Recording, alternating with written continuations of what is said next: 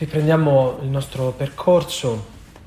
Questa mattina abbiamo iniziato ad entrare nel cuore della tematica della preghiera e facendo un po' di sintesi rispetto a quello che abbiamo già detto questa mattina, eh, la preghiera è una relazione, una relazione che riceviamo come un dono, è incontrare qualcuno, non semplicemente incontrare qualcosa, e in questo qualcuno che incontriamo accade un cambiamento dentro la nostra vita. Quando noi entriamo nello sguardo di questa persona amata, scopriamo dentro di noi delle cose che, che non avevamo prima, entriamo in una dinamica completamente nuova. E parlare dello sguardo eh, significava, eh, dicevamo questa mattina, comprendere che eh, tante volte noi siamo sotto uno sguardo sbagliato, può essere lo sguardo di noi stessi oppure lo sguardo dell'accusatore Pregare significa lasciarsi evangelizzare dallo sguardo di Gesù, lasciare che sia lo sguardo di Gesù a evangelizzarci. E ci siamo soffermati sotto un primo aspetto, un primo sguardo, una prima modalità di sguardo. L'abbiamo trovata nel Vangelo e abbiamo detto che in fondo la prima esperienza di preghiera che noi facciamo fa nascere dentro di noi la domanda giusta, non tanto la risposta giusta quanto la domanda giusta che tradotto ancora in, in maniera più semplice dovremmo dire che ci sono delle crisi che nascono dal mondo e solitamente queste crisi portano morte. Quando siamo messi in crisi dal Signore, quelle crisi portano vita. Gesù lo traduce così nel Vangelo, dice eh, una pianta ha bisogno di essere potata, hm? la potatura fa, fa in questo modo che una pianta passi dall'essere semplicemente una, una, um, una pianta che produce foglie da una pianta che porta frutto. Ma ci sono dei tagli per la vita e dei tagli per la morte. Quando tu non sei aggrappato effettivamente al tronco, quel taglio fa sì che tu muoia, cioè che quella crisi, quel taglio non porta in te un rinnovamento, bensì la tua fine. Queste sono le crisi che vengono dal mondo, le crisi che vengono in maniera orizzontale. Quando il Signore invece è l'autore della crisi, tu sei ridotto all'osso, cioè non c'è nessuna differenza tra te e un altro eh, nel taglio, ma quel dolore, quella crisi, quella messa in discussione produce in te frutto, cioè ti porta a diventare radicalmente fecondo. È una grande differenza questa. Eh? Noi dobbiamo domandarci se le nostre crisi hanno un fondamento in cielo o un fondamento in terra, cioè se nascono da alcune questioni sbagliate della nostra vita oppure nascono perché il Signore a metterci in quella condizione di crisi perché vuole condurci da qualche parte. Um, in questo senso, vedete, Sant'Ignazio, che era davvero un maestro di vita spirituale, ovviamente dice che la maniera attraverso cui Dio parla è lo spirito e lo spirito si manifesta attraverso la consolazione. Il male invece che è il nostro vero nemico, manifesta la sua opera attraverso la desolazione. Beh, abbiamo un bel criterio, no? Se abbiamo consolazione, questo è lo Spirito Santo, se abbiamo desolazione, questo è il maligno. Eh no, non funziona così. Sant'Ignazio dice che ci sono dei momenti in cui è lo Spirito a metterci in desolazione perché vuole condurci a una vera consolazione e ci sono dei momenti in cui il male provoca in noi delle false consolazioni perché vuole portarci invece in una reale depressione. Quindi dobbiamo stare attenti a dire, eh ma questa cosa mi piace, questa cosa mi dà piacere, questa cosa mi gratifica, eh, ma dove ci sta conducendo? Ci sono delle cose nella vita che effettivamente portano una consolazione, ma è una consolazione effimera. E ci sono delle cose invece che ci mettono in desolazione e sono una grazia, invece una grazia immensa perché ci conducono a una conversione. In questo senso noi non possiamo semplicemente ehm, accontentarci di eh, avere una crisi nella vita, dobbiamo lasciare che il Signore produca in noi una crisi vera, radicale. Eh, la crisi è la nascita di una domanda illuminante dentro la nostra vita. Ecco, questa mattina dicevamo questo. Pregare significa poter entrare in questa crisi. Pregare significa potersi lasciare illuminare da questa domanda. Gesù ancora non si mostra come risposta, ma come la domanda giusta. Secondo passo che facciamo oggi pomeriggio, un secondo sguardo. A cosa serve la preghiera? Cioè, in che modo questa relazione può cambiare la nostra vita. Tu sai che stai pregando quando la preghiera suscita quella che noi chiamiamo solitamente la radicalità. Che cos'è la radicalità? Quando parliamo di radicalità in linea di principio, eh, possiamo sviluppare delle idee eh, che, che, ci dicono, beh, questa è un'idea radicale, questo è un atteggiamento radicale. Non lo so, San Francesco è un santo radicale, cioè radicalmente assume il Vangelo come qualcosa di decisivo dentro la propria vita. Ma in che cosa consiste la radicalità? La radicalità è un argomento, ad esempio la povertà è radicalità, la castità è radicalità, l'obbedienza è radicalità. Sì e no. Nel senso che una persona può anche vivere povertà, castità e obbedienza e non fare nessuna esperienza della radicalità che stiamo per raccontare. Perché non so se vi siete accorti che persino le cose sante possono diventare un rifugio e cioè non santificarci, usarle per il motivo sbagliato. Anche la povertà può eh, rappresentare un rifugio. Eh, mi capita a volte, soprattutto quando ho a che fare con persone che vivono la vita religiosa, la vita consacrata e quindi dovrebbero fare anche un po' l'esperienza della povertà, rendermi conto ad esempio che queste sono persone deresponsabilizzate, cioè non sanno che cosa significa la gestione della realtà, delle cose perché? Perché l'ha sempre fatto qualcun altro al posto nostro. E quella che può sembrare una radicalità, eh, in realtà non è una radicalità, ma è un deresponsabilizzarti. Quindi tu non conosci il valore di qualcosa, non conosci il valore di una bolletta, non conosci il valore di andare a comprare qualcosa, di arrivare alla fine del mese e far quadrare i soldi. Perché? Perché non hai mai avuto una percezione vera di che cosa significa avere o non avere, perché qualcun altro l'ha fatto al posto tuo quel tipo di povertà non ti santifica. Ma, ma tu la stai seguendo eh, in maniera perfetta. Allora, pensate a una persona che ha problemi relazionali e si rifugia nella castità come il modo di dire no, dobbiamo stare lontani per non entrare in tentazione. Ma no, tu hai problemi a costruire relazioni sane con le persone, stai usando la castità come scusa per tenerti lontano dalla gente.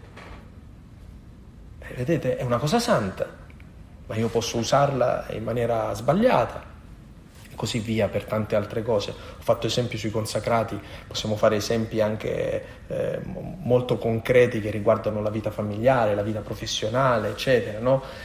Certe volte quando noi diciamo... Ehm, dobbiamo dedicarci alla nostra famiglia, dobbiamo stare bene tra di noi, trasformiamo le nostre famiglie in ghetto dove non, non entra ossigeno, dove i rapporti eh, sono soffocanti, possessivi.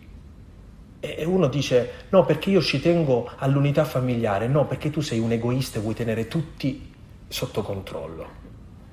Allora, però chiamiamo unità familiare invece una problematica che è legata al possesso. Quindi dobbiamo stare sempre molto attenti a dire che siccome una cosa è buona, automaticamente allora ci santifica. Eh, la radicalità non riguarda tanto un argomento. La traduzione esistenziale della radicalità è la capacità di scegliere, cioè la capacità di prendere posizione davanti alla realtà. Ecco, quando una persona prega, noi ci accorgiamo che una persona prega perché è spinta a prendersi la responsabilità della sua vita, cioè è spinta a fare esperienza di responsabilità rispetto a ciò che gli sta accadendo. La vera preghiera suscita nelle persone decisioni. Non è che la preghiera le prende al posto nostro, eh? ma ci mette nella condizione di dire scegli, ora lo sai, scegli. E tutto questo nasce appunto da una relazione. Non so se vi è mai capitato nella vita di, di, di fare questo tipo di esperienza, cioè che in un'amicizia oppure in un rapporto di affetto, no? Eh, metteteci tutto quello che volete, può essere un affetto familiare, amicale, eh, di, di, di, confratelli, con sorelle, di, di amici eh, che abbiamo incontrato qualche volta nella vita, ci accorgiamo che più stiamo con queste persone, più ci accorgiamo che il bene di queste persone ci aiuta a fare delle decisioni, a prendere delle decisioni nella vita. La vicinanza e la presenza di queste persone suscita in noi il desiderio di deciderci per qualcosa. Dice non posso continuare così. È bello questo perché eh, queste relazioni sono veramente una, un, un, un, sacramento di salvezza per noi, sono davvero un'esperienza di Chiesa. Eh? Così come a volte veniamo portati fuori dalle amicizie sbagliate, a volte sono le amicizie giuste che ci riportano sulla, sulla retta via. Tutti conosciamo la, la favola di Pinocchio, no? Eh, Pinocchio è accostato dal gatto e la volpe, eh, da Lucignolo, ma poi ha accanto anche la fata turchina, ha accanto anche eh, il, il grillo, il grillo parlante, e cioè in base a conquistare Pinocchio viene condizionato eh, e così anche per la nostra vita succede la stessa cosa. Possiamo avere accanto persone che ci portano fuori strada e accorgerci invece di avere accanto persone giuste che percepiamo come molto fastidiose. Non a caso Pinocchio a un certo punto schiaccia eh, il grillo che poi risuscita eh, durante la storia, non vi preoccupate perché non si può sopprimere la coscienza. Ehm, ma a un certo punto attraverso quel tipo di relazione noi siamo portati a prenderci la responsabilità della nostra vita. Pregare per non pensarci non è preghiera, Pre- pregare per deresponsabilizzarci non è preghiera, pregare per dire al Signore, ah io mi fido completamente di te, fai tu, io non faccio nulla. No, attenzione, la grazia di Dio funziona a patto che tu fai tutto il tuo possibile, non che tu non fai il tuo possibile delegandolo al Signore. È bello che tutto questo, cioè di che cosa siamo capaci, e questo lo scopriamo nella preghiera. Quando uno dice non ho niente, non è vero, non, non è vero che non hai niente, hai qualcosa. Non è vero che non sei capace di nulla, sei capace di qualcosa. Riesci a valorizzare quel poco che hai, a metterlo sul tavolo, a metterlo a disposizione? Beh, lasciamoci aiutare da una storia contenuta nel Vangelo, una storia abbastanza famosa che troviamo al capitolo 10 del Vangelo di Marco. Marco 10, versetti 17-31. Marco 10, versetti 17-31. Questa storia raccontata nel Vangelo di Marco è una storia che tutti conoscete perché è la storia del giovane ricco. Mm? E ripercorrendolo, l'ho voluta rimettere qui davanti alla nostra riflessione oggi pomeriggio, eh, perché diventi uno spunto per la vostra preghiera, uno, uno spunto vero per la, per la vostra riflessione. Mentre andava per la strada, un tale gli corse incontro e gettandosi in ginocchio davanti a lui, gli domandò, Maestro buono, che cosa devo fare per avere in eredità la vita eterna? Mm? Vedete l'atteggiamento che viene descritto nel Vangelo? Questa persona incontra Gesù e cade in ginocchio, già un atteggiamento di supplica e domanda a Gesù la risposta a una domanda molto seria. Che cosa devo fare per essere felice? Che cosa devo fare per avere la vita eterna? Ecco, già quando una persona domanda che cosa deve fare, significa che è già a buon punto. Perché quasi mai noi domandiamo che cosa dobbiamo fare. Solitamente noi domandiamo come possiamo scappare, cioè qual è la via di uscita.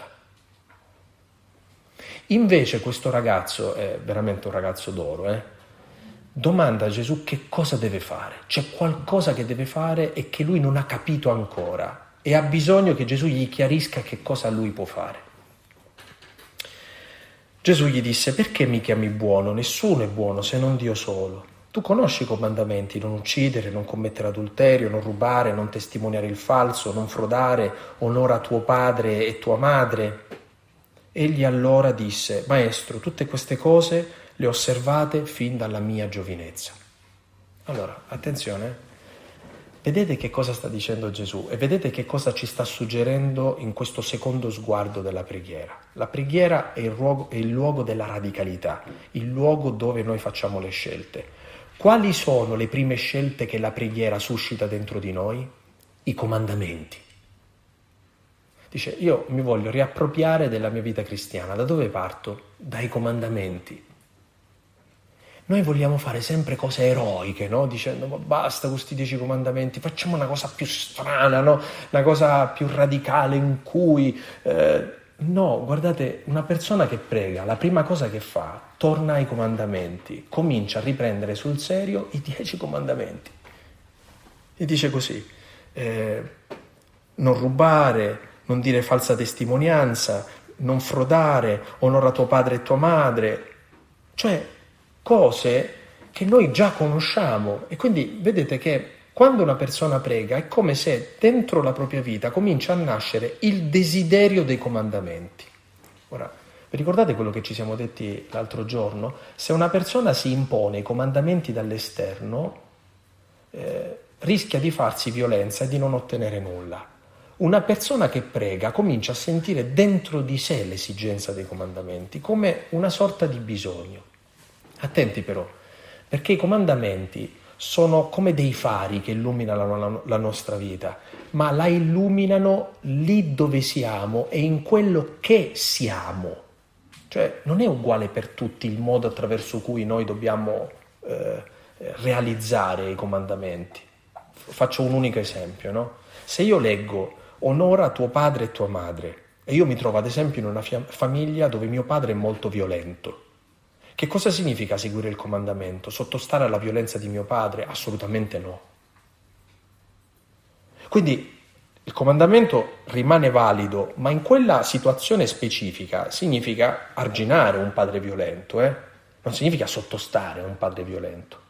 Io mi trovo in una particolare situazione ehm, affettiva, esistenziale. Che cosa significa per me vivere il comandamento in quello che sono io adesso, in questo momento della mia vita?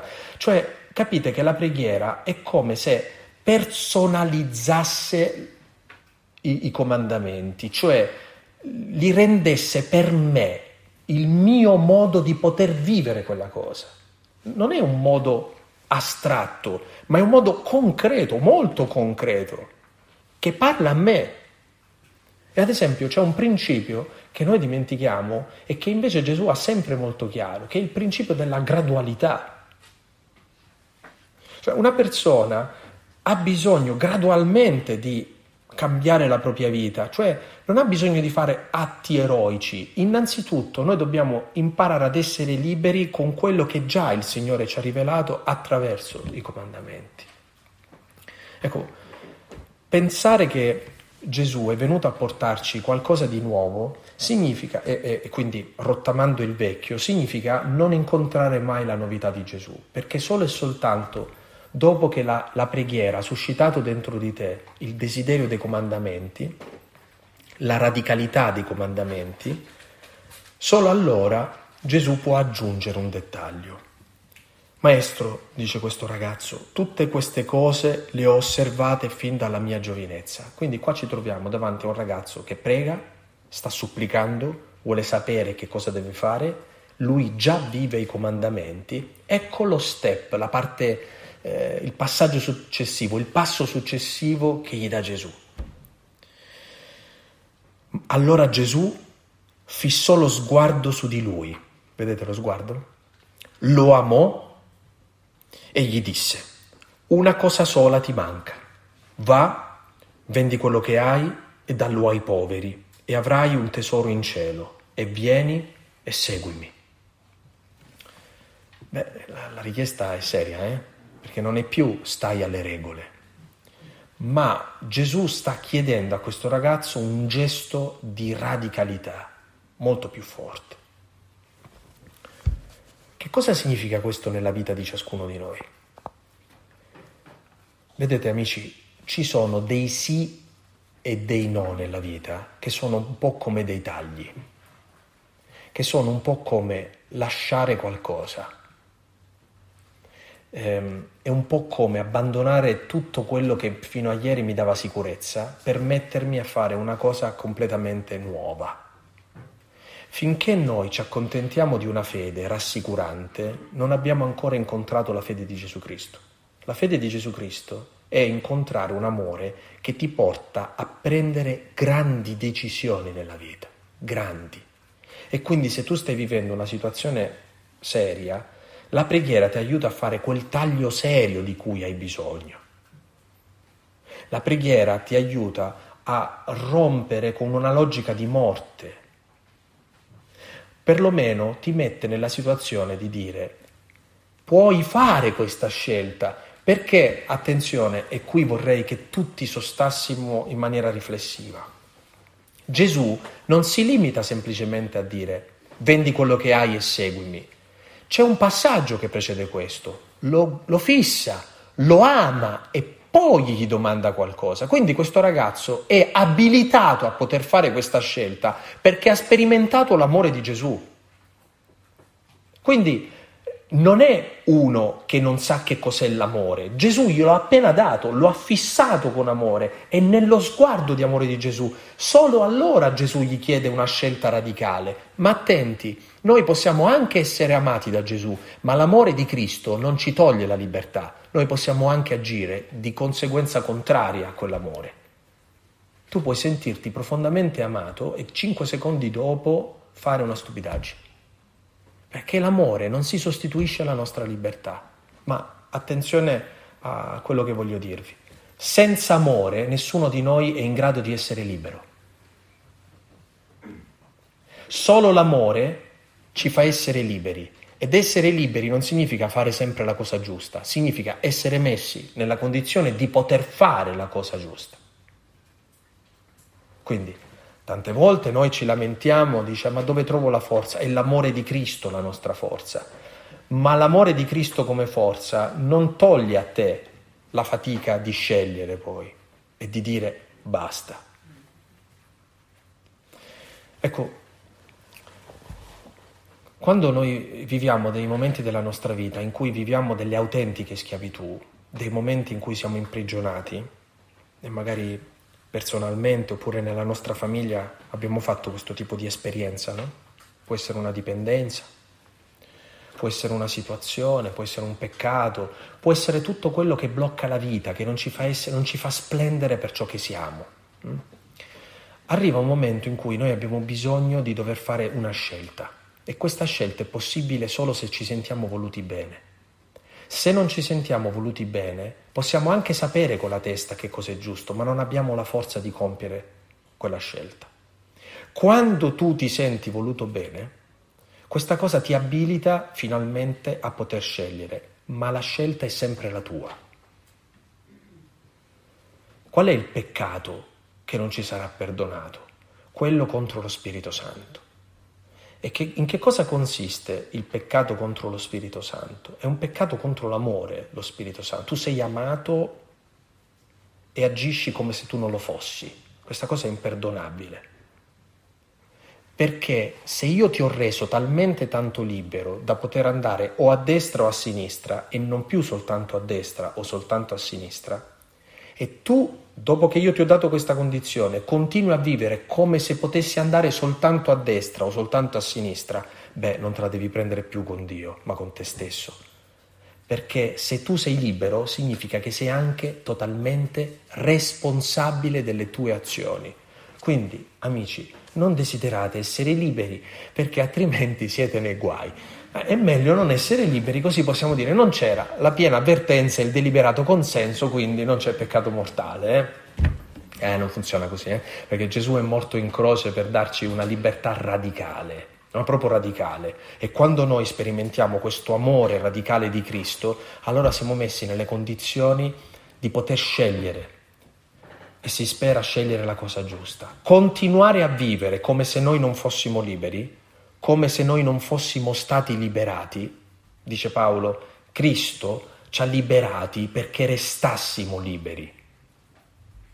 Ecco, questo è qualcosa di imperdonabile, perché ci mette ehm, in una prospettiva di responsabilità.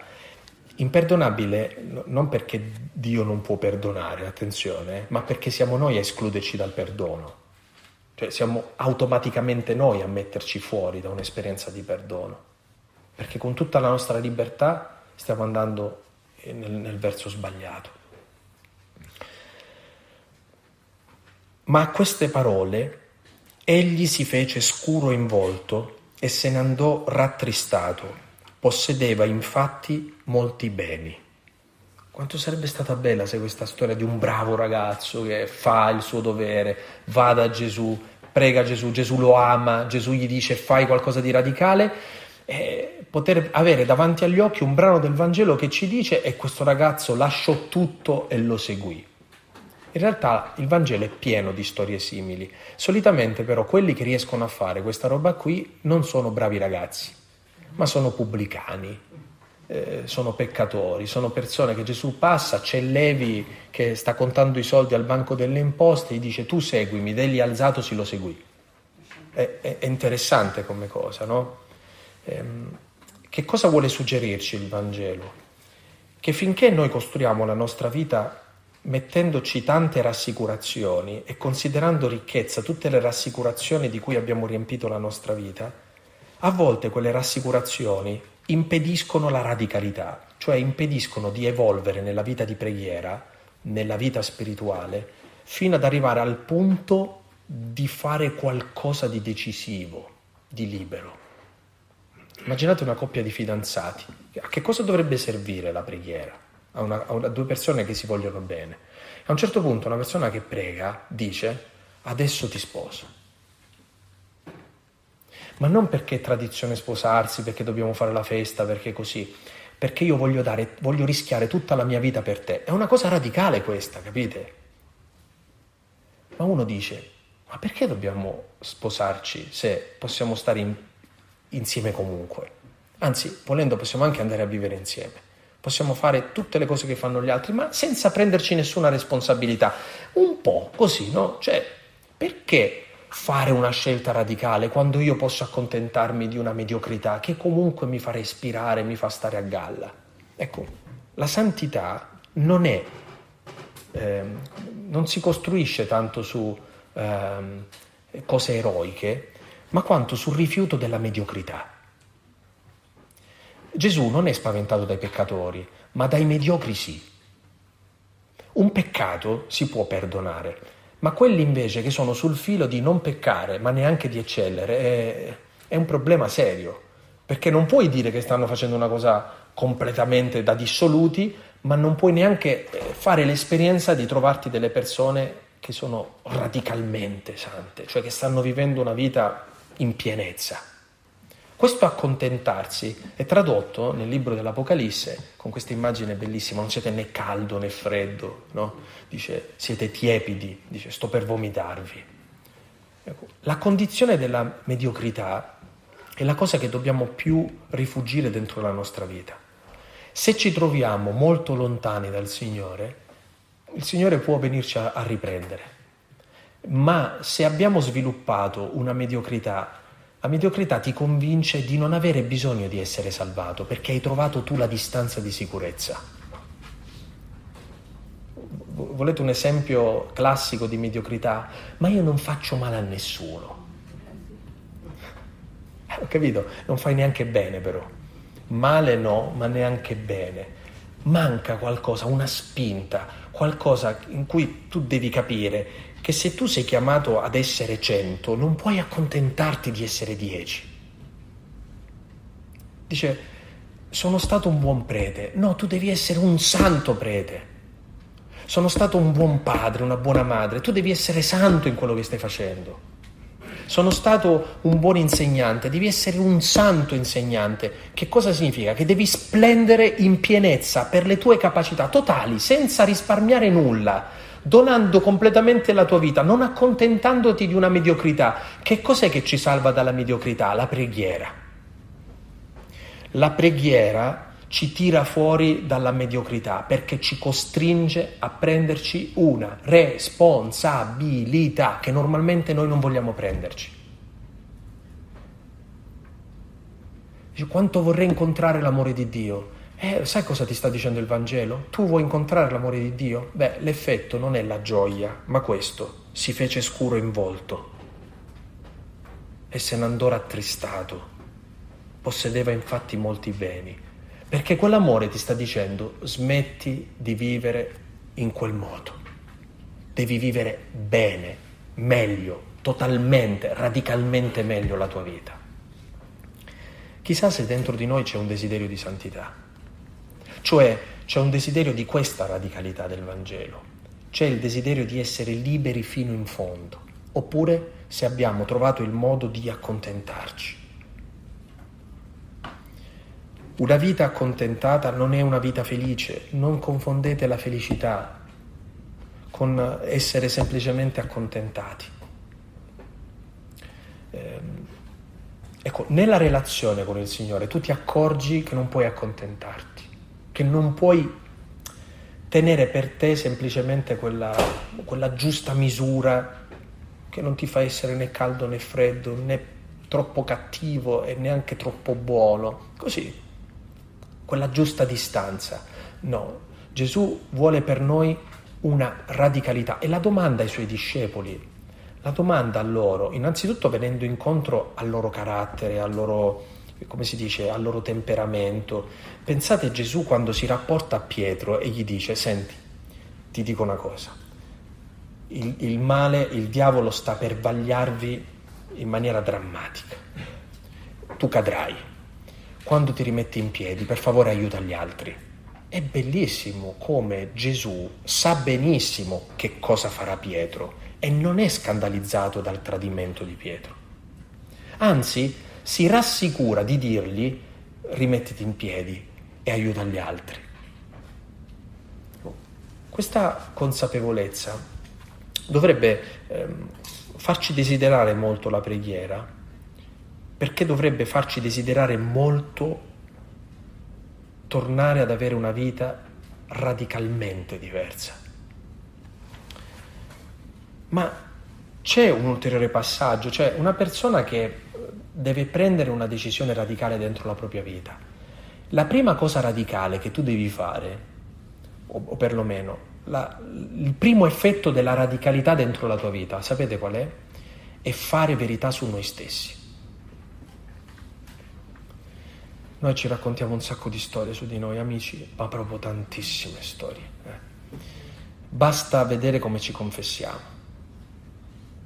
Giriamo, giriamo, giriamo intorno alle questioni Diceva un mio amico sacerdote, veramente lui un santo sacerdote, diceva quando le confessioni durano più di qualche minuto, quella persona non si sa confessare. Perché bisogna andare al cuore delle questioni, ma noi non siamo capaci di andare al cuore delle questioni, noi ci raccontiamo un sacco di storie su noi stessi. Noi viviamo non della verità di noi stessi, ma delle interpretazioni di noi stessi. E attenzione, siamo straordinari e nel bene e nel male, perché a volte ci raccontiamo delle storie micidiali su di noi, ma non è vero che siamo così brutti e cattivi, a volte non è vero che siamo così buoni e santi. A volte ci giustifichiamo in tutto, a volte ci condanniamo in tutto. C'è un momento in cui noi possiamo fare verità su noi stessi? Sì, questa cosa non nasce in solitudine, quando tu ti, ti fermi e rifletti. Vedete come ritorna il tema la preghiera non è una riflessione, ma è una cosa che capita nella preghiera. Nella preghiera il Signore, come dono della preghiera, ti fa fare verità su te stesso.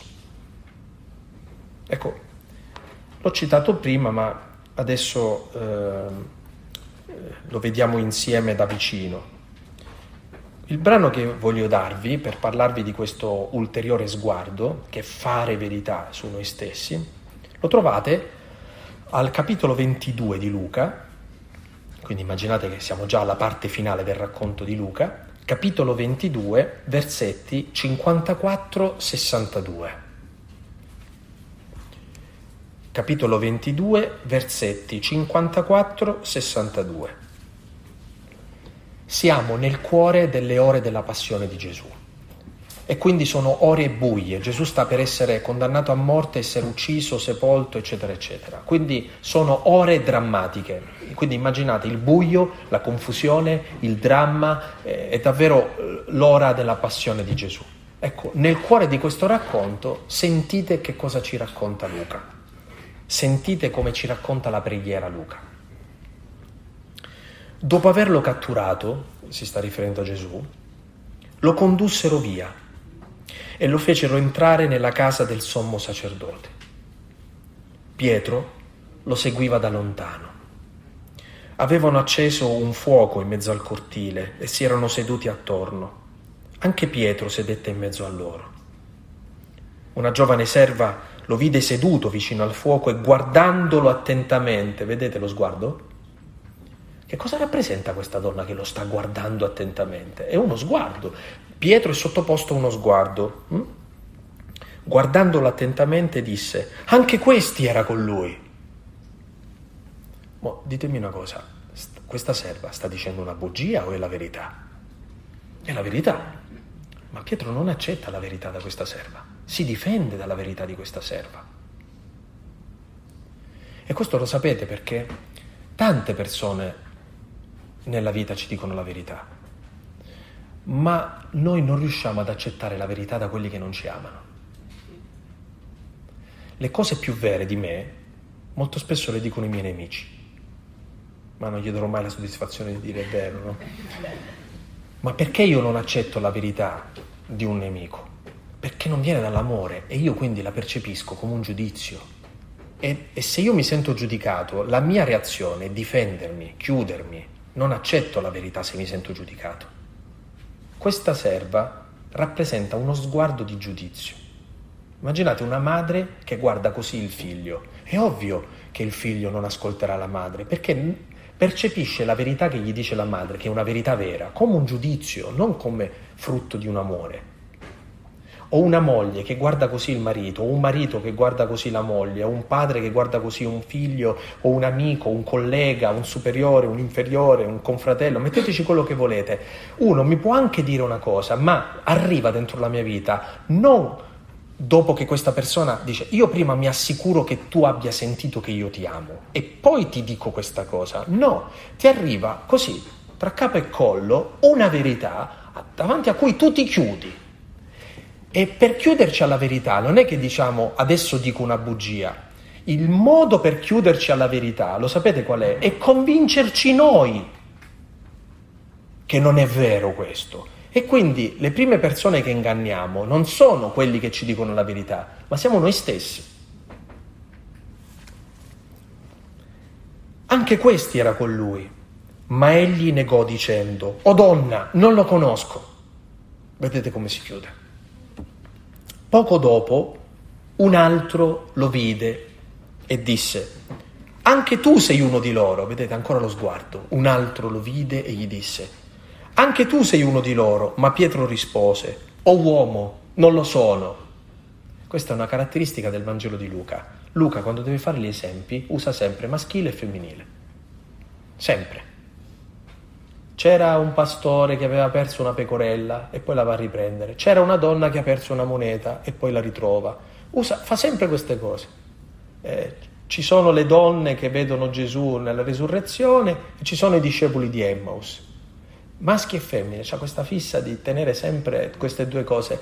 Non è una sorta di par condicio, di uguaglianza, ma è quasi un suggerimento a dirci che non è un discorso valido soltanto per qualcuno, è un discorso valido per tutti, cioè noi il giudizio lo possiamo sperimentare nell'esperienza femminile, che è sempre un'esperienza molto più empatica, una donna ha una capacità empatica più grande rispetto a un uomo, e possiamo sperimentarla con un uomo che ragiona un po' troppo con la testa e con le regole. Questi due approcci di vita possono eh, suscitare in noi giudizio e chiusura o uomo non lo sono. Passata circa un'ora, un altro insisteva. In verità anche questi era con lui, infatti è Galileo. Quindi non soltanto gli sta dicendo la verità, ma ha aggiunto anche un dettaglio. Praticamente lo sta scoprendo. Ci sono tanti motivi per cui noi non vogliamo che si dica la verità di noi stessi. Il primo fra tutti è che molto spesso noi proviamo vergogna. E sulla vergogna il male costruisce castelli. Ma Pietro disse, O uomo, non so quello che dici. E in quell'istante, mentre ancora parlava, un gallo cantò. Allora il Signore si voltò e fissò lo sguardo su Pietro. E Pietro si ricordò della parola che il Signore gli aveva detto, prima che il gallo canti oggi mi rinnegherai tre volte. E uscito fuori pianse amaramente. Ecco, questa è fare verità su noi stessi. Gesù è l'unico che nella preghiera riesce a farci fare pianti così, che sono i pianti di quelli che finalmente ammettono la verità, la, la accettano. L'amore di Cristo è un amore che ci porta a fare verità su noi stessi. Quando noi parliamo, quando eh, eh noi parliamo di questa esperienza della verità, usiamo un termine che a volte abbiamo sporcato con altre considerazioni. Questo è il pentimento. Il pentimento non è farsi del male, battersi il petto, questo può essere una conseguenza, una, dire, una manifestazione del pentimento. Il pentimento è il pianto di Pietro, che nasce perché Pietro incrocia lo sguardo di Gesù, che è lo sguardo di uno che lo ama veramente. Ora, se la preghiera non ci fa fare verità su noi stessi, ma che preghiera è, scusate? Cioè, la vera preghiera ci porta al pentimento. Non è noi che decidiamo di pentirci, ma noi che riceviamo il pentimento come qualcosa che non riusciamo più a trattenere. Questo, Pietro scoppia a piangere, uscito fuori pianse amaramente. Ma il pianto di Pietro è un pianto liberatorio, perché il pentimento è liberatorio, non è accusatorio, capite? È liberatorio. Quando, quando una persona si pente, è già libera. Quando il Signore ci invita al pentimento, ci sta invitando a questo tipo di esperienza, a fare verità su noi stessi. Tu devi fare verità su te stesso. Se non fai pace con te stesso, nella verità di te stesso, tu impedisci alla grazia di Dio di poter agire in te, tu ti difendi dalla verità. Ora, per quanto tempo noi possiamo continuare a dire no, non è vero, no, non è vero, no, non è vero? Allora, pregare significa essere messi in condizioni di poter vivere questa verità su noi stessi, questo pentimento. Vedete i tre passi che abbiamo fatto? Lasciarci mettere in crisi, la preghiera ci fa le domande giuste, Due, la preghiera suscita in noi le decisioni giuste, la radicalità. Siamo messi nella condizione di poter decidere finalmente una cosa importante dentro la nostra vita. La preghiera vera ci porta a fare verità su noi stessi. La prima decisione che dobbiamo prendere è di, verità, di non nasconderci più.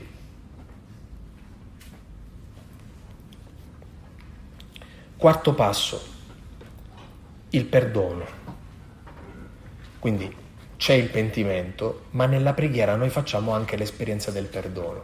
Ora, che cos'è il perdono? Tutti noi pensiamo che il perdono sia semplicemente uno che viene e ti dice hai fatto una cosa brutta, beh adesso la perdoniamo. Eh? Eh, hai un debito, adesso ti condono questo debito. Ma eh, sapete, tutta questa operazione noi la viviamo tutte le volte che veramente ci andiamo a confessare portiamo il peso dei nostri peccati ed è sicuro, ed è sicuro che nella confessione noi siamo perdonati dei nostri peccati. Qualunque peccato abbiamo commesso, siamo perdonati dei nostri peccati, a patto che siamo pentiti. E non è una magia. Cioè, a patto che facciamo verità nella nostra vita, attenzione, e a patto che ci prendiamo l'impegno di convertirci cioè a partire da quel perdono ragionare diversamente. Cioè, questa è una bella domanda che lascio alla vostra preghiera. Le cadute che abbiamo fatto nella vita e che facciamo nella vita ci insegnano qualcosa di buono? Perché altrimenti a che serve che il Signore ti perdona qualcosa se poi non hai imparato nulla da quella caduta? Se tu non impari nulla da una caduta, cadrai di nuovo. E non puoi sperare in maniera pagana, dice speriamo che ho la protezione così non cado più. Solo se impari la lezione, capisci, ah, ti metti nella condizione di non cadere più. Il perdono, noi possiamo tradurlo in questo modo, è la guarigione dal giudizio. È avere uno sguardo completamente diverso. Nella preghiera noi siamo guariti nella capacità di giudicare. Siamo al capitolo 8 del Vangelo di Giovanni questa volta. Giovanni 8, dal versetto 1 al versetto 11. Gesù si avviò verso il Monte degli Ulivi, era la zona preferita di Gesù, il Monte degli Ulivi. Eh? Ognuno ha i suoi posti del cuore, il posto del cuore di Gesù era il Monte degli Ulivi. Se qualcuno di voi dice per me Assisi è un posto del cuore, non deve sentirsi in colpa perché anche Gesù aveva posti del cuore. Anzi, è bello poter dire se noi nella vita abbiamo dei posti dove ci sentiamo a nostro agio, perché Gesù quando doveva ricaricarsi andava dove si sentiva più a suo agio. Il Monte degli Ulivi era un monte così e l'orto degli Ulivi era un luogo che lo aiutava enormemente a pregare.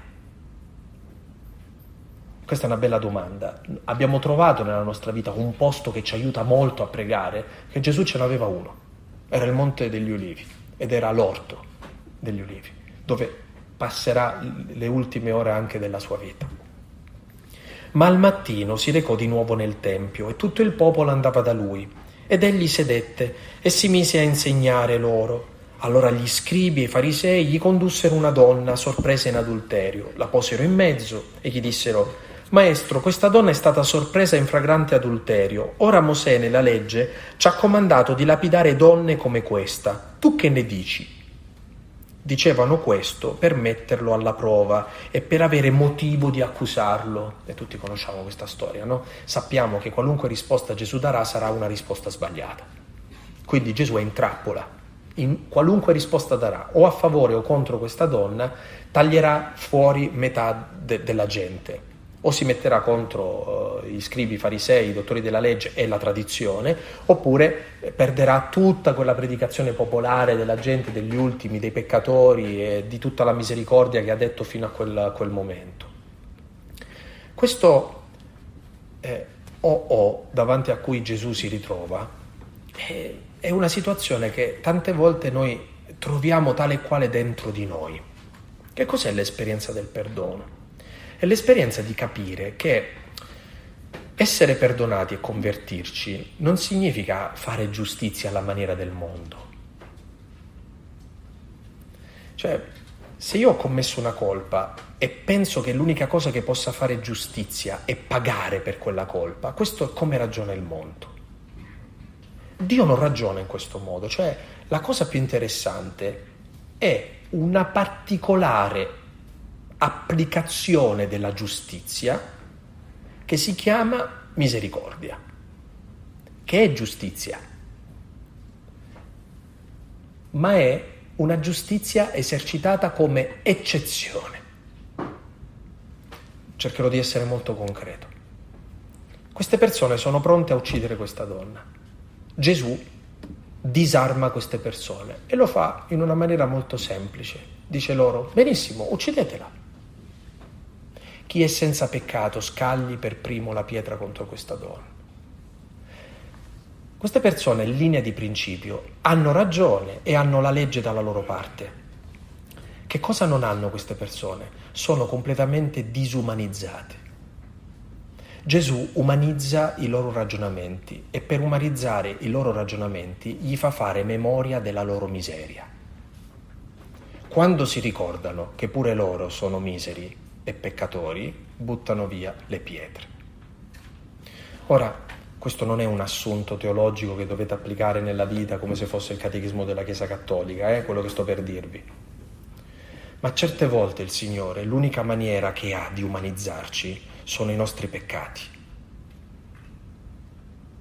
E l'esperienza del perdono è l'esperienza di ricordarsi che noi non siamo migliori degli altri. E che certe volte è una grazia quando nella vita ti è capitato di cadere, perché tu non abbia la presunzione di dire ah ma io no, a me non riguarda questa cosa. Perché quando tu dici io no, sei sprezzante nei confronti degli altri e sei sprezzante usando la verità, i principi.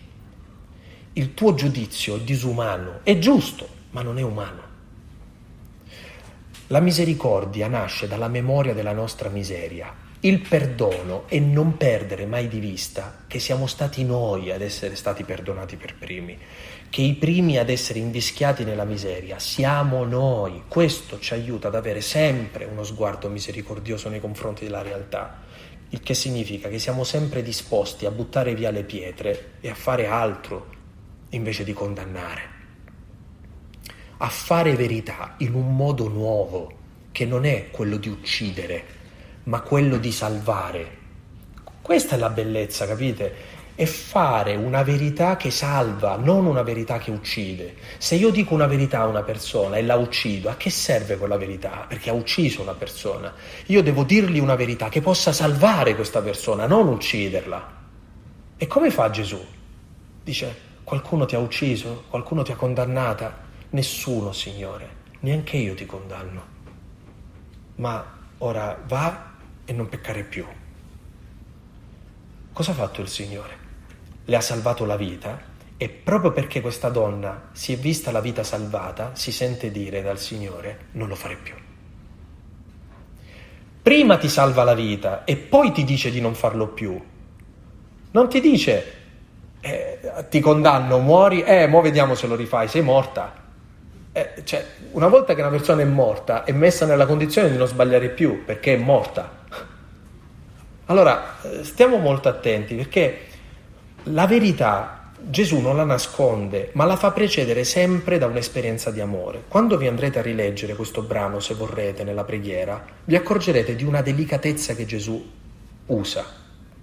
Quando portano questa donna per essere condannata, Gesù non la guarda, si mette a scrivere a terra, perché tutti la stanno guardando, tutti la stanno guardando giudicandola. Gesù non vuole confondere il suo sguardo insieme allo sguardo degli altri. Compie un gesto di una delicatezza estrema, tutti la guardano, non la, lui non la guarda. È l'assenza di uno sguardo, in questo caso, di uno sguardo giudicante ma soltanto dopo che queste persone sono disarmate, allora Gesù si alza e guarda questa donna e rivolge una parola a questa donna e chiede a questa donna. Ora, a cosa serve la preghiera? A diventare più misericordiosi, perché nella preghiera tu capisci chi sei, quanto il Signore ti ha voluto bene, quanto ti ha salvato la vita e proprio a partire da questa umanizzazione che nasce dalla memoria del tuo essere peccatore o peccatrice, tutto cambia. A volte io penso che a livello personale, a livello ecclesiale, abbiamo degli atteggiamenti di rigidità eh? e, e, diventiamo così violenti, e questo è il chiaro segno che, non, che la, come Chiesa non stiamo pregando e che come singoli non stiamo pregando, perché una persona che prega non parla in quel modo. Una persona che prega sa dire la verità. Una persona che prega salva la vita con la verità. Allora, se qualcuno di voi adesso gli sta nascendo una domanda che mi, mi sono sentita rivolgere qualche giorno fa in un incontro, quindi ve la dico ad alta voce così fugo subito i dubbi, eh? perché un, un fratello qualche giorno fa su un discorso molto simile dice sì, ma come intendiamo quando nella Bibbia i profeti invece condannano, minacciano, usano durezza, fanno questo? Come dobbiamo leggere quando Gesù si rivolge agli scribi e farisei, li chiama ipocriti, sepolcri imbiancati e quindi altro che misericordia, cioè Gesù ha un atteggiamento a volte molto duro. Eh, oh, io gli ho aggiunto, ti sei dimenticato quando nel Tempio tira all'aria tutte le bancarelle, quindi, ah sì è vero, mi ha detto. Eh. Eh allora non possiamo eh, approfondire molto questo aspetto che è interessante, no? perché altrimenti noi prendiamo solo un aspetto e diciamo allora come facciamo a giustificare tutto il resto? No? Come... Ho detto a questa persona una cosa molto semplice, io ho detto che mi capita spesso nella vita di sentire discorsi simili, a volte da qualche confratello, no? dice ma anche Padre Pio mandava via la gente dal confessionale. E io a questi confratelli dico, se tu sei Padre Pio puoi mandare via la gente dal confessionale, ma se non sei Padre Pio io ci penserei più di una volta a mandare via la gente dal confessionale. Cioè, quando c'è una persona che è radicalmente santa, quando c'è una persona che è davvero l'espressione dell'amore, l'amore può anche permettersi di far questo, ma l'amore, la santità, ma scusate, forse in mezza voce qualche santo santa, ma se io guardo me stesso, me ne guardo bene da avere un atteggiamento di rigidità, non avendo la santità di vita di Padre Pio, non avendo l'amore di Gesù Cristo. Allora io che non ho l'amore di Gesù Cristo, se devo parlare a una persona, devo stare attentissimo che questa persona senta addosso l'amore, perché a volte la mia durezza, invece di essere un vantaggio, può diventare chiusura. Io posso allontanare una persona invece di avvicinarla. Allora, è vero, sono presenti anche delle prese di posizione molto forti anche nel Vangelo, ma solo Gesù ha il discernimento e solo lui può permettersi di far questo. Perché Gesù? Noi scegliamo la via di questi giovani e vecchi del Vangelo di oggi, perché dici che erano giovani e vecchi e che entrambi lasciano le pietre, dai più vecchi ai più giovani, gli esegeti dicono perché i vecchi avevano più peccati da farsi perdonare, quindi per primi mollano la presa. Mi piace tanto invece l'interpretazione di, di, di una pensatrice contemporanea che dice che la giovinezza molto spesso è più tentata dalla, dal fondamentalismo e quindi a volte i giovani sono più tentati di avere atteggiamenti duri, rigidi, violenti e quindi per ultimi lasciano le pietre. Beh, forse questa è una cosa su cui dovremmo pensare, eh? nel senso che con l'andare avanti dell'età siamo umanizzati, anche perché le, la vita ci ha umanizzato, le cose che abbiamo vissuto ci hanno umanizzato. E a volte si è molto giovani e per un giovane bianco-nero, giusto o sbagliato, vero o falso, non cogliamo le sfumature. Invece dovremmo imparare a cogliere le sfumature. E tanto il Papa dice che ha paura quando vede seminaristi e preti giovani che sono eccessivamente rigidi, eccessivamente così, eccessivamente... A volte uno dice ma lo dice eccessivamente il Papa questo, ma se lo dice significa che forse ha veramente paura che possiamo avere un atteggiamento ecclesiale pericoloso, no? Beh, anche questo lo lascio un po' alla vostra preghiera. Ultimo brano, ma qui sarò velocissimo perché il mio tempo è scaduto. È la quinta, la quinta tappa dello sguardo di Gesù, è lo sguardo della conversione vera e propria. Quindi eh, la domanda, quindi la crisi, la scelta, cioè la radicalità, il fare verità, quindi il pentimento, il perdono, cioè la guarigione dal giudizio, quindi l'esperienza della misericordia, finalmente l'ultima tappa, si prega perché la preghiera ci converte. In che cosa consiste la conversione? E qui vi lascio l'ultimo brano che trovate al capitolo 19 del Vangelo di Luca, dal versetto 1 al versetto 10, ed è il famoso episodio di, di Zaccheo. Luca 19, versetti 1-10. Ecco, poi ve lo andate a leggere voi questo brano, voglio semplicemente darvi questa chiave di lettura. Perché per me è interessante questo, questo brano? Perché la conversione non nasce, eh, dicevamo ieri, che, su che cosa Gesù fa, fa leva? Sulla colpa e, e la paura? No, sui desideri delle persone.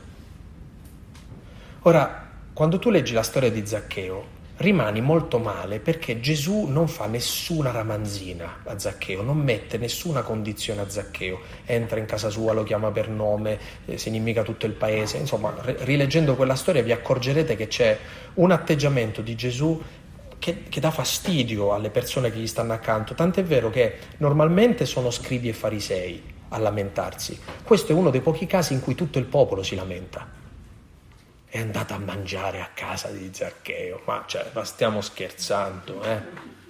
Ora, attenzione, Zaccheo fa un'esperienza di amore, Gesù passando alzò lo sguardo e disse, Zaccheo scendi subito, devo fermarmi a casa tua, vedete la preghiera, lo sguardo di Gesù che chiama Zaccheo, così com'è, e va in casa di Zaccheo così com'è. Zaccheo, sentendo il chiacchiericcio della gente, si mette in piedi e dice, se io ho rubato a qualcuno, restituisco quattro volte tanto e di quello che mi rimane metà lo do ai poveri. Che cos'è la conversione? È la nostra libera decisione di vivere diversamente la nostra vita, che non è condizionata dal senso di colpa o dalla paura dell'inferno, ma è una roba che nasce dall'esperienza di esserci tanto sentiti amare che da quel momento in poi Noi possiamo dire di essere convertiti perché facciamo delle scelte che nascono da un debito di gratitudine. Questa persona è talmente tanto grata che lui decide di fare questa roba, non gliel'ha chiesto Gesù. Torniamo all'inizio di questa nostra meditazione. Maestro, che cosa devo fare? Gesù, invece di rispondere a questa domanda, in realtà nel Vangelo di, di Zaccheo ci dice che quando tu sperimenti veramente l'amore, sai che devi fare, non c'è bisogno che te lo dice lui. È l'amore a suggerirti questa cosa. Ecco perché Gesù, dopo che Zaccheo eh, fa questa affermazione, dice, oggi la salvezza è entrata in questa casa. Io avrei detto, beh no, da quando Gesù è entrato in quella casa, la salvezza è entrata in quella casa. No, la salvezza è entrata in quella casa quando Zaccheo ha usufruito di quella salvezza. Come? Prendendo una decisione lui. Perché ho deciso di diventare prete? Spero per gratitudine. Perché ho deciso di formare una famiglia? Spero per gratitudine. Perché ho deciso di eh, intraprendere la vita religiosa? Spero per gratitudine. Di fare quel mestiere? Spero per gratitudine. Cioè, se l'ho fatto io, l'ho scelto io, significa che non posso prendermela con nessuno della scelta che ho fatto. Ma la scelta che ho fatto è nata da un'esperienza liberante di amore, non da paura, colpa, giudizio, voler dimostrare qualcosa a qualcun altro, eccetera, eccetera. Questa è la conversione. La conversione è essere messi in grado di poter scegliere noi qualcosa a partire da un'esperienza di gratitudine. Tu preghi e dici, Gesù mi dirà che cosa devo fare. E lui ti dice, ah non c'è bisogno che io te lo dica, ci vogliamo talmente tanto bene che tutto quello che tu sceglierai sarà la cosa giusta, perché io e te siamo una cosa sola. Chi diceva questo nel Vangelo? Lo diceva Gesù nei confronti del Padre. Io e il Padre siamo una cosa sola. Io faccio tutto ciò che il Padre vuole allora uno potrebbe dire, ah, quindi Gesù è andato a finire in croce perché il Padre lo ha obbligato. Nessuno mi toglie la vita, dice Gesù, sono io a donarla da me stesso.